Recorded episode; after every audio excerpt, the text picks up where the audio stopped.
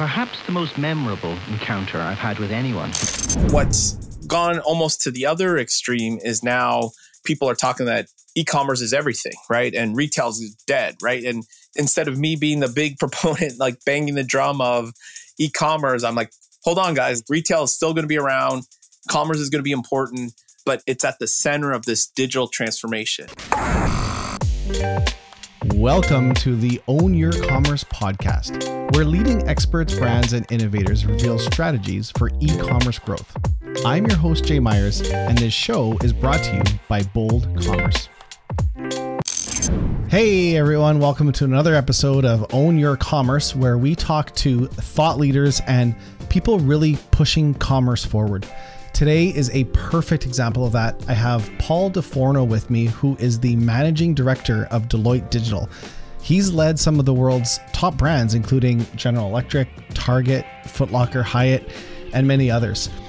And whether you're aware or not, a digital transformation is happening right now in e commerce. And Paul is one of the key people that's leading that charge, and both in the B2C and also in the B2B space, which I think is a fascinating part of the conversation that we got into in this episode and probably also one of the biggest opportunities right now. I really enjoyed this conversation. I hope you do too. I'd like to also quickly mention if you do enjoy this episode or any of ours, I'd love it if you left us a five star review in iTunes or wherever you listen. We read everyone and it really does make a difference. And lastly, you can find all our back episodes at boldcommerce.com slash podcast. There are some great ones in there worth going back and listening to. Okay, and with that, let's get on with today's episode. Paul, thank you so much for coming on our show. It's a real pleasure to have you here. Just for all our listeners, can you give us a quick background who you are and your interesting journey with e-commerce? Sure. My name's Paul Do Forno. I've been doing digital and web and e-commerce for almost 25 years, mostly e-commerce for the last 20 years. I grew up in Canada graduate of Waterloo computer science up there and I got involved early on in the web and and got lucky to work on some really great big e-commerce projects. I helped Target move off of Amazon back, hmm. you know, 12, 13 years ago and you know, been involved with pretty much every commerce platform and enterprise that's been out there from Oracle, Hybris, Adobe, you name it. I've built with some pretty big brands out there. So I've been pretty lucky to be on the consulting side and help everything from strategy to building to running e-commerce shops. And you're with Deloitte Digital now. And is your title Commerce and Digital Transformation Leader? I'm part of the leadership team, uh, managing director, and I help to run our digital commerce practice in the US. And lately, while I've done a ton around B2C over my career in the last couple years, I've really focused around the B2B commerce space. Mm-hmm. So what does a day look like for you at Deloitte? Like what's your what what is entailed in that role?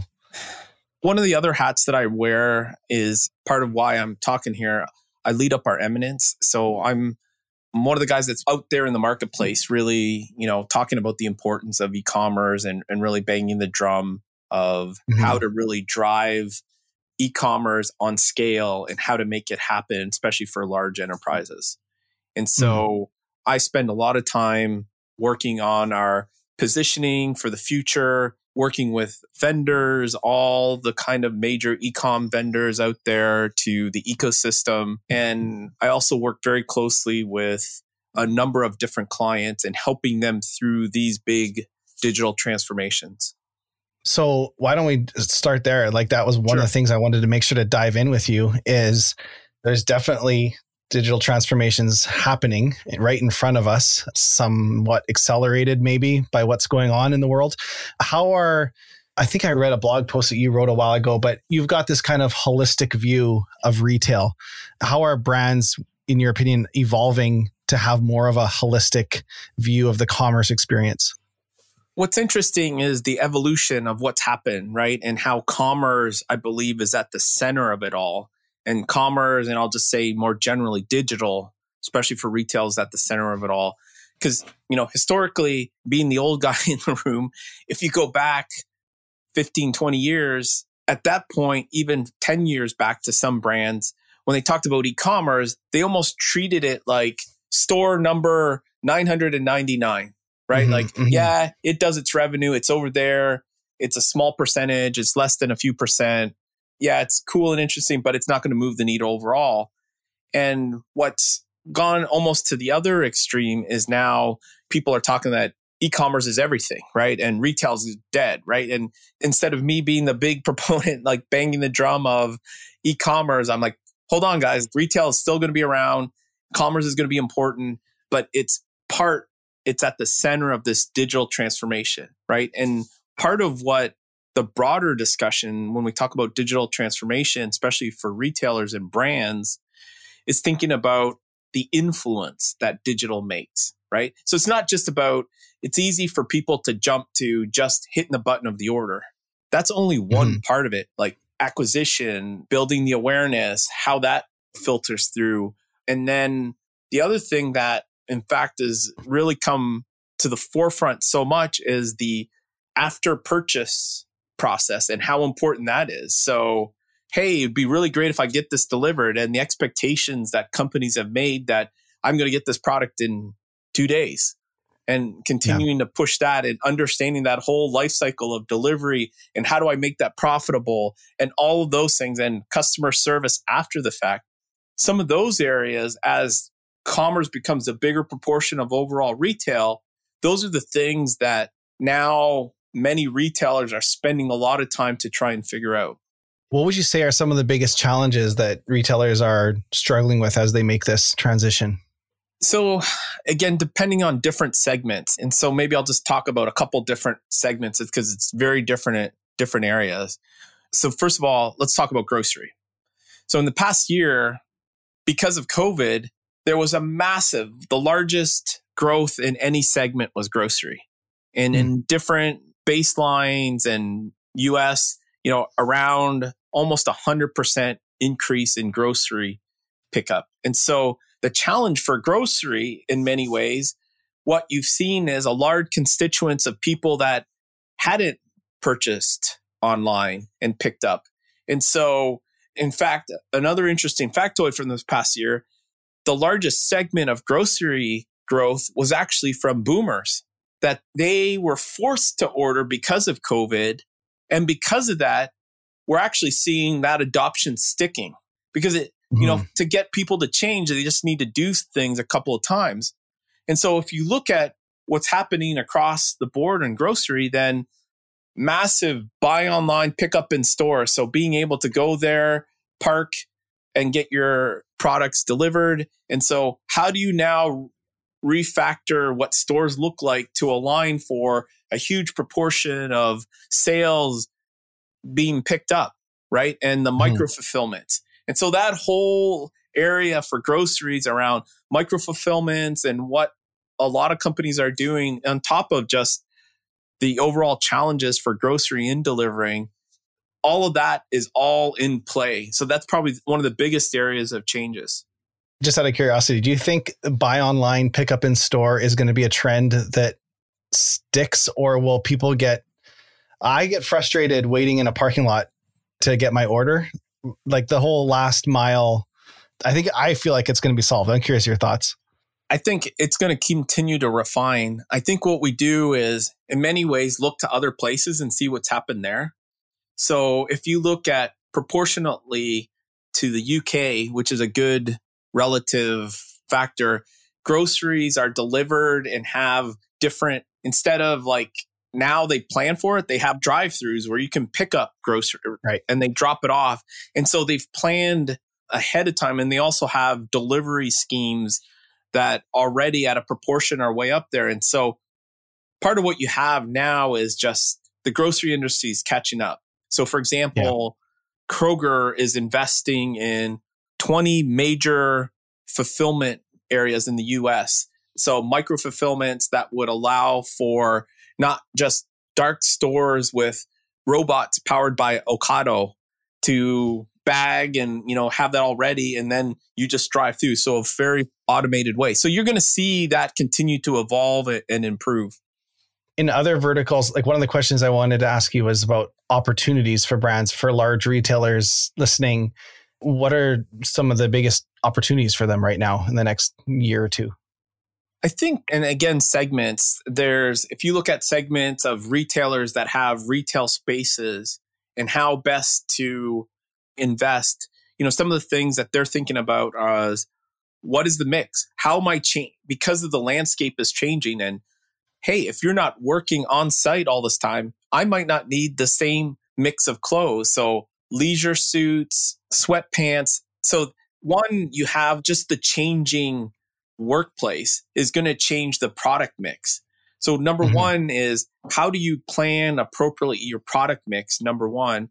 Number two, if you're not interacting with your customer online and you have that relationship that they came in the store. So how do you have that authentic connection to your source? So they're looking for lots of different social ways and ways to interact with your customer. And so some of the things that you're seeing are, again, a great place to look is what's happening in China and things that have come over, right? People are testing yeah. live streaming, right? And yeah. being able yeah. to sell via videos and interaction. And in fact, even some retailers I've seen employees walk around with video, right? And, and you know, FaceTime products. And I think the whole engagement of employees is going to change the format and that's really some of the things i mean it's such a broad question but like those are yeah. some examples of some of the big changes coming given all these offline online merging like what kind of architecture are you seeing brands use to put themselves in a good position for just all the different channels they're selling the different ways they're selling um, and to kind of future proof this next phase of commerce? Yeah, like number one thing is one from a user experience design perspective is reducing all the friction. And it's a never ending story, right? Like, how do you make it something that's responsive, fast, is coming up and continually evolving? And then how do you continue? And that's the stuff that sometimes people want to jump to the cool and neat things. But like what really moves the bottom line is that relentless look at friction points, meaning, okay, I add a product. How many clicks does it take to check out? Right. And things popping up and shouldn't have popped up. And like those are what actually drive real revenue gains by iterating. And so that for sure is an area of all of the progressive web apps that are out there and the refinement of that for sure. Cause we went through them. We've helped a number of big retailers who just a few years ago might have implemented an enterprise CMS as their front end and then migrated off to, you know, a progressive web app framework like React. And so yeah. that's probably one of the biggest impacts that I see, especially from the front. Yeah. It's interesting. We actually had Finbarr. He's the CEO of Shogun. They have a progressive web app solution. Yeah. There's a few of them out there. He was saying that some of the brands that have implemented a progressive web app front end are seeing close to 30% increase in conversion coming from social traffic and not from Google or not from search, but social, which kind of makes sense because when you're scrolling on Instagram, your thumb is in this second mode, like a post. Your site needs to load almost as fast as the next post because yeah. that's the mindset the customer's in. And if it doesn't, then they're gone. Yeah, it's interesting. I know you've done B2B is an area you focus a lot in. I'd love to pick your brain a bit on that. What are you seeing in B2B commerce right now? I know there's been lots of talk about like the trends and the digital transformation because of pandemic and everything else, but what's going on in the B2B world?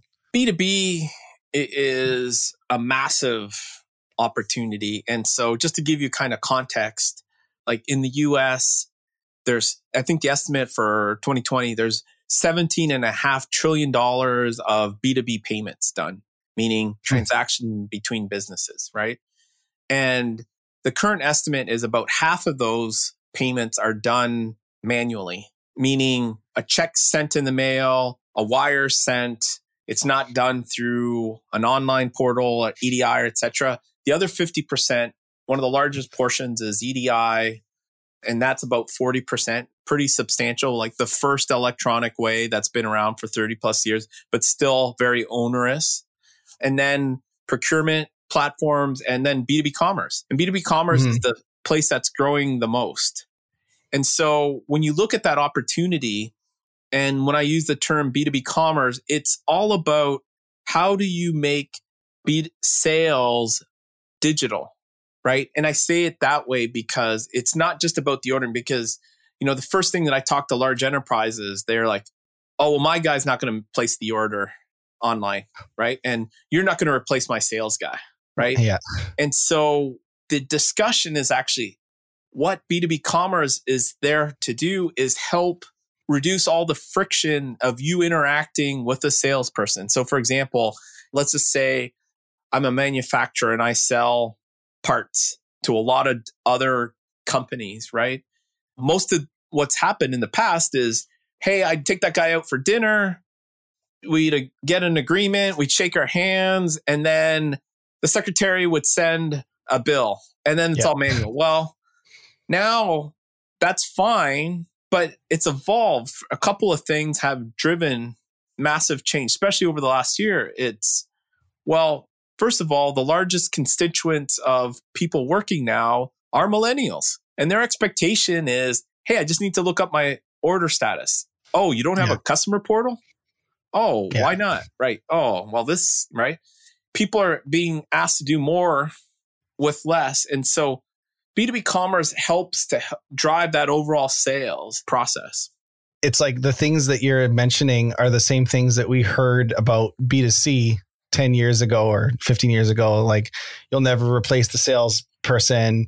People need to talk to someone when they're buying a car or a mattress or that, you know, that's all going to be replaced digitally. Your house, like it's, uh, I actually think that digital could serve better a business with a imagining like in my head i'm seeing tight integrations between the suppliers and point of sale and knowing sales levels and even using data across other stores what's selling if customers are buying this in this store augmenting it with other products. It's really not effective of store placing manual orders but you said that's 40% of the way orders are done b2b yeah via edi but again, in the day, remember in context, stepping back yeah. when this first started 40 years ago or so, that was a huge step forward. And you have these infrastructures for large companies like the Walmarts of the world that are already set to transact that way, that that's what happens.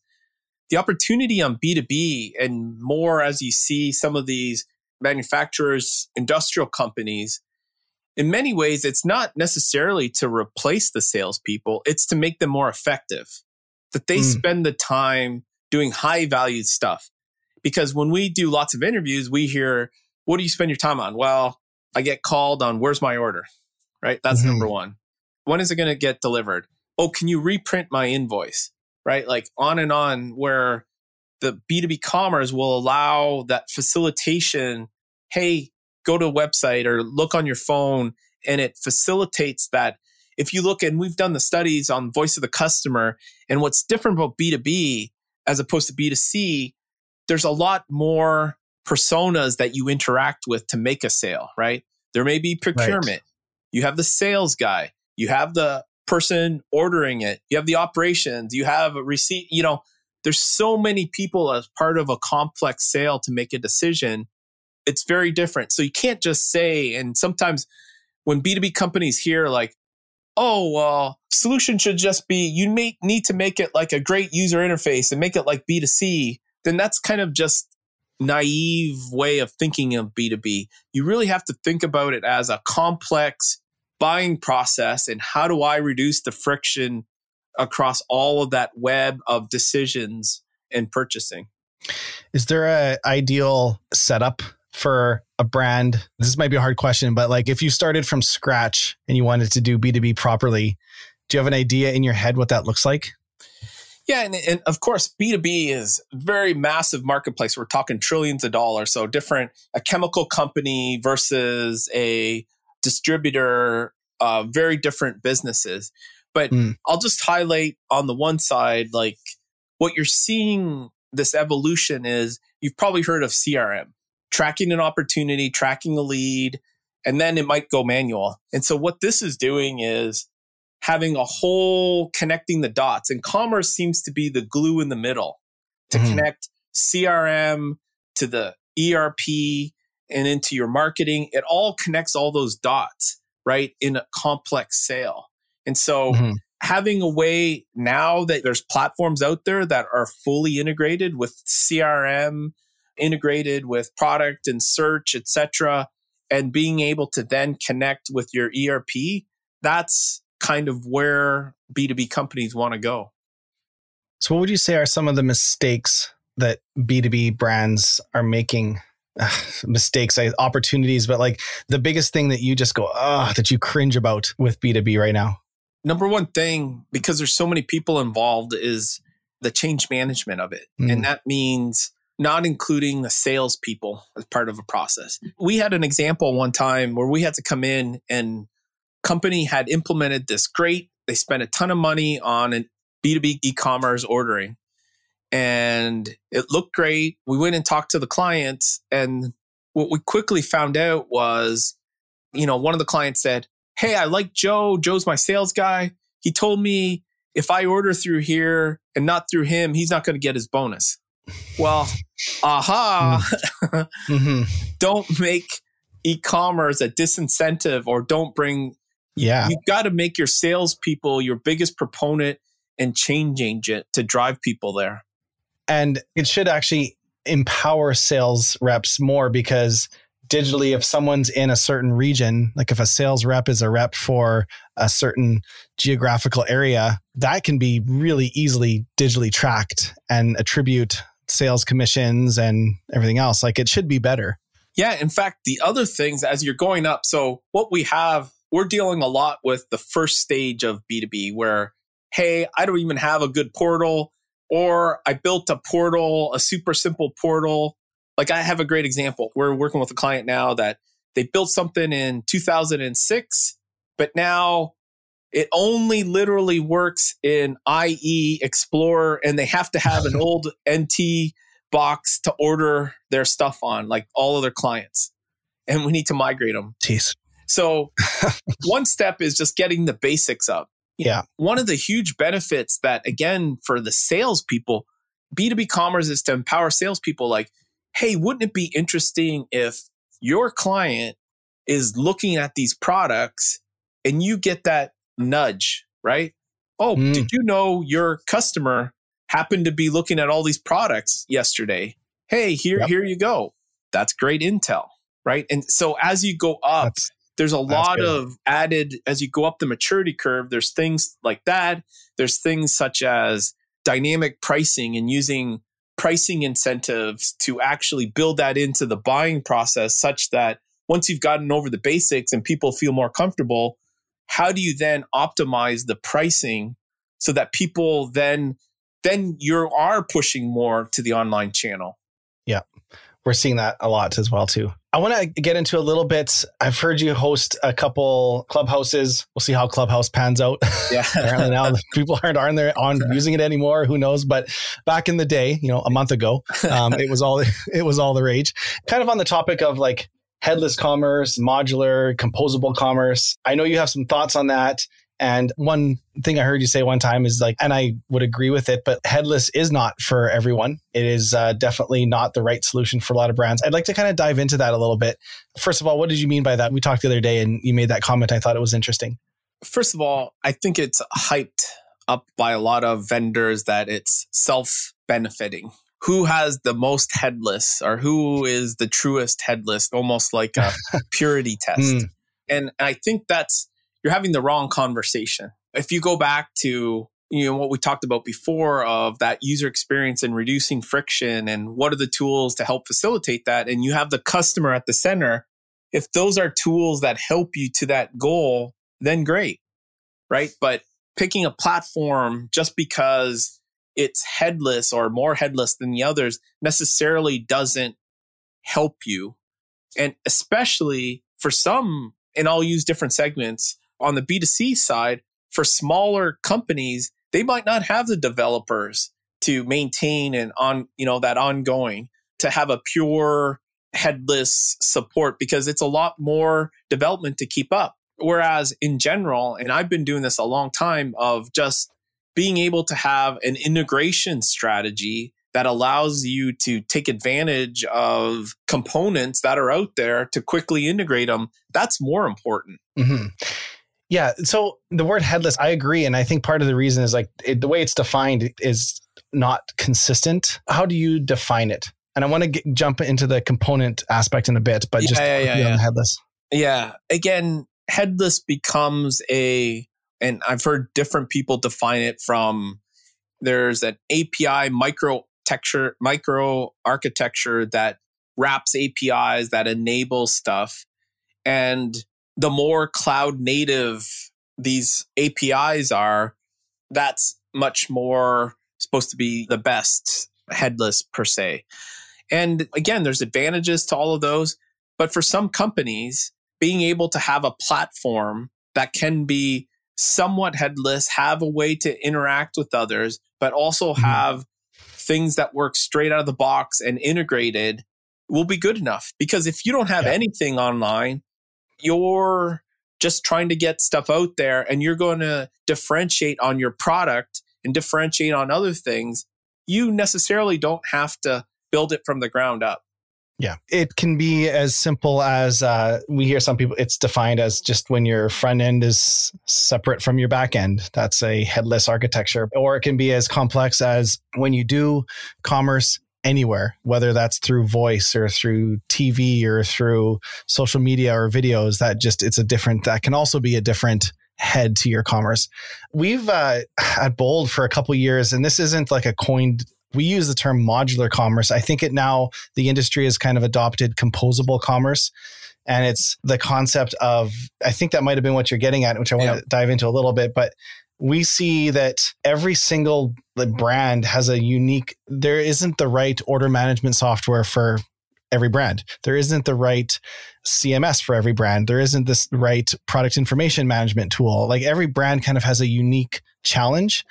And we found recently that kind of piecing together the core components of what make up your e-commerce stack has worked really well. And I think like five years ago, this would have been really challenging, mainly because not every piece had APIs to integrate with each other, but it seems to be becoming more common and solving really unique problems. I'm just curious if you're seeing that too and what your thoughts are on that approach.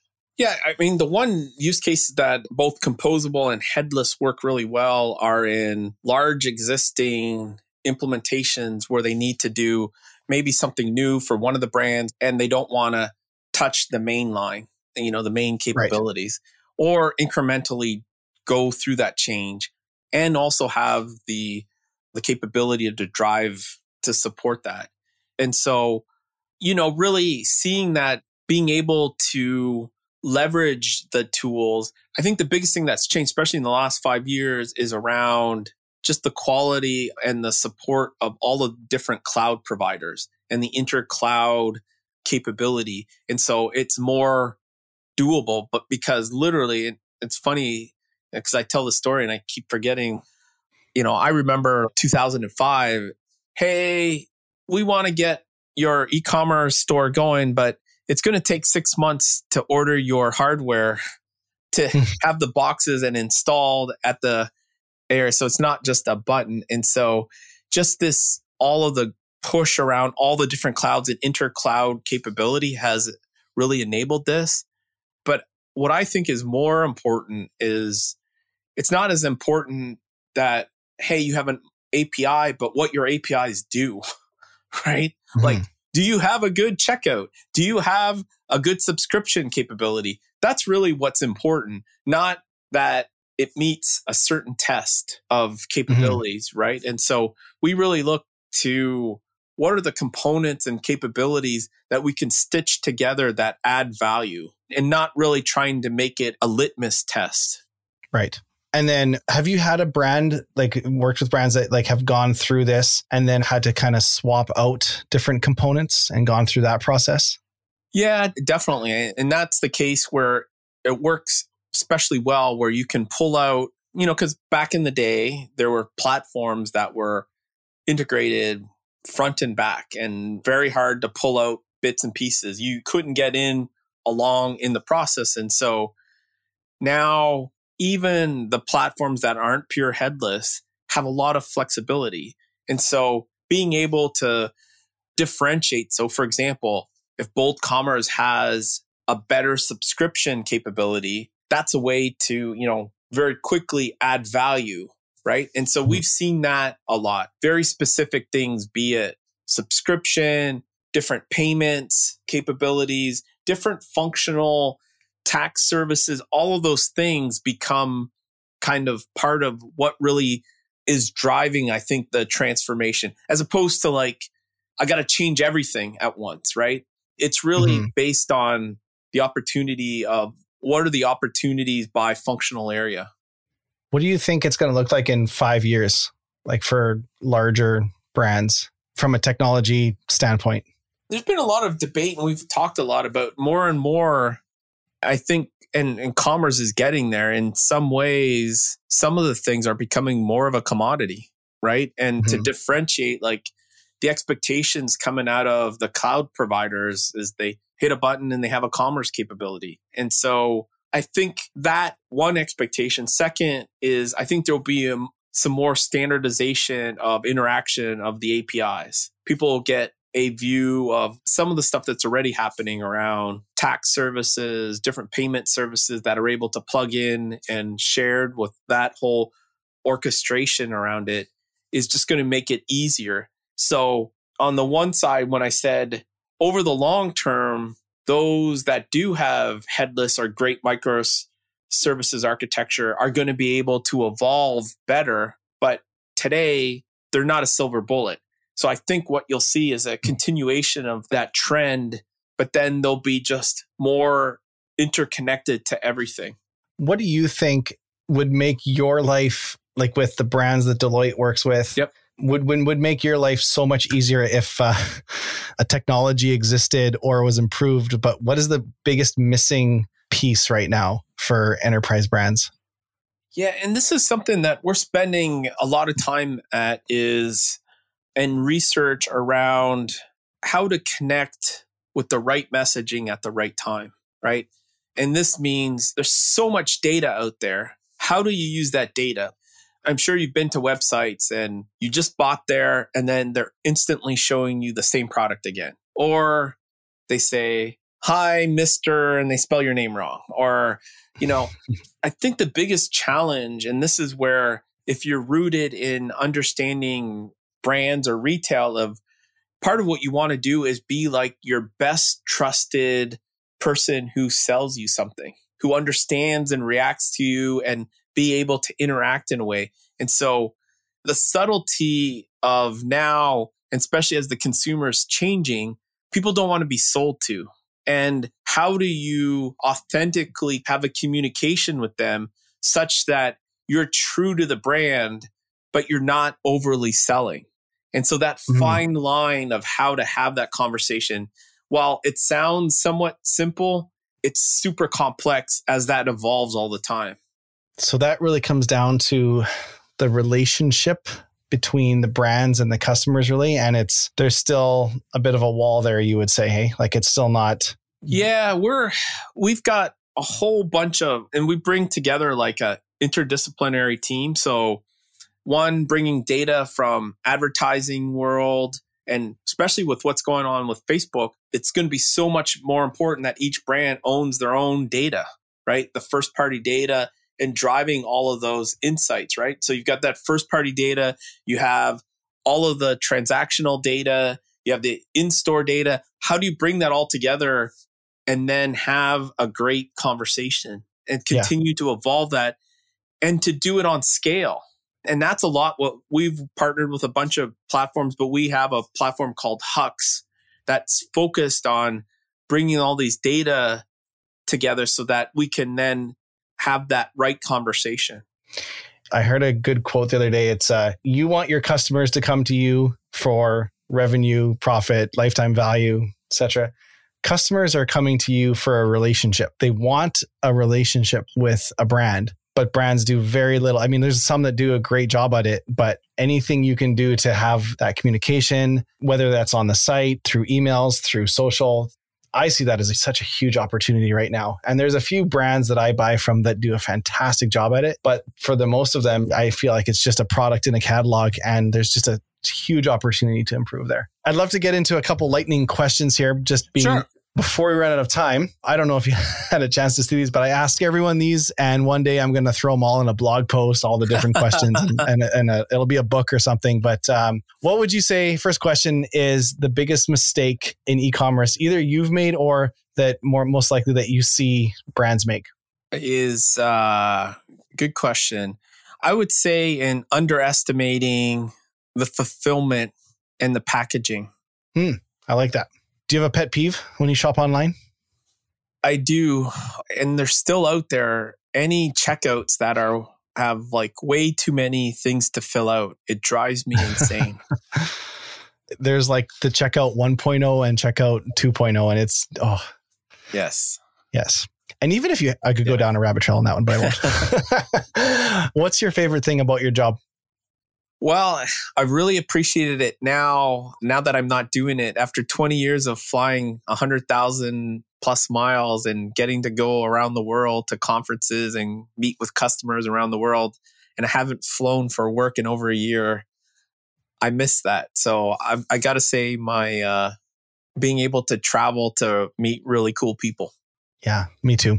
As much as I sometimes hate conferences, you miss them when you're when you haven't in- done it for a year, yeah, yeah, yeah.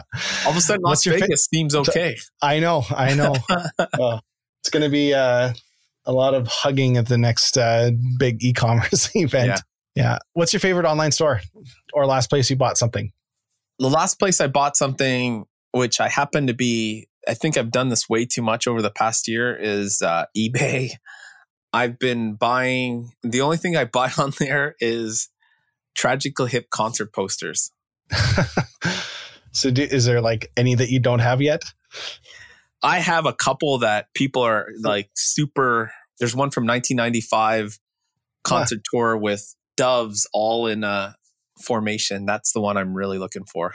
So you just randomly check every week and see if they're on there. Oh, I'm on Kijiji. So even though I'm not in Canada, I have like updates off of that and eBay and and there's actually, if you can believe this, there's a Facebook group just for tragically hip posters. Huh. There's a amazing. It's funny. I asked this question to everyone, and um, Kelly Goetsch from commercetools. He said his favorite store was eBay too, but he collects cashmere sweaters. Oh, there you go. So that's See, like I would have never. new, right? You learn something new all the time. Yeah. Sorry, Burberry makes cashmere. Yeah, I didn't- what is one of the number number one thing you think stores could be doing to grow sales, but they aren't? and some of them are doing it better, I, especially these days. I think taking advantage of email. It's easy to forget the trusted tool. It still converts really, really well. It's almost like it's not as cool as doing the next new social media campaign, but especially with getting your first party data, getting people's emails is all the more important. Man, and it's owned, right? It's yours. You own that It's media. Yep. and and Facebook or Apple or like no one can take that away from you. Yeah. And I always think 90% of the emails I get from brands I delete without even looking at them and probably 10% I actually share. I'll forward them to people. And I always tell people when you're writing your emails write it so that people share it, not write it to sell or to buy, but like what would make go put opinion articles in there, put something that would create a share. I think that's good. Okay, my last question. A lot of our uh, listeners are business owners, entrepreneurs of all sizes. You've been in the space for a long time. Do you have any favorite quotes or advice or things that you live by? Last piece of parting wisdom from Paul. Oh man, uh, I, I guess from thinking about e-commerce and kind of what's most important. So many times people get so in the minutia of the latest and greatest, and spending time with the customer. And I'll, and I'll use examples from enterprise and different for entrepreneurs. On the enterprise side, the one thing that I thought that you know some retailers that I've worked with before fantastic is to make sure that people rotate through the customer service center and listen into calls. Hmm. Spend the time listening into calls, spending time at, you know, I'm based here in Columbus, Ohio. Limited brands, Victoria's Secret, Abercrombie are based here. And Les Wexner, who had been the longest serving CEO of a Fortune 500 company, he would always go into the stores and like listen to the customers and really get the pulse. So, yeah. Number one thing is continually find all ways to listen to your core customer. When it comes down to it, you need to you need to have that connection. And so many companies try to shield their team from customer support. It's like a wall, and they think they're good if they can shield it and everyone else can work. But actually, that is informing your company and your yep. people what your customers want. Yep. I'll just say one last thing on our. We do this um, every uh, Black Friday, which is probably a big day mm-hmm. in your world too, like Black Friday and Cyber Monday. We kind of have a all hands on deck at Bold, and we go from well, I guess it starts Thursday night and basically through Monday, we have people working like 24 hours and, but not just our support team, all our devs help do support as well. And they're on chat and they're answering tickets. And it's always every year such a great time for the developers who are writing, who are, and the product managers who are building the products answering support tickets and they're always come away with, oh, we could make this better. Oh, this is a problem. Oh, we can fix this.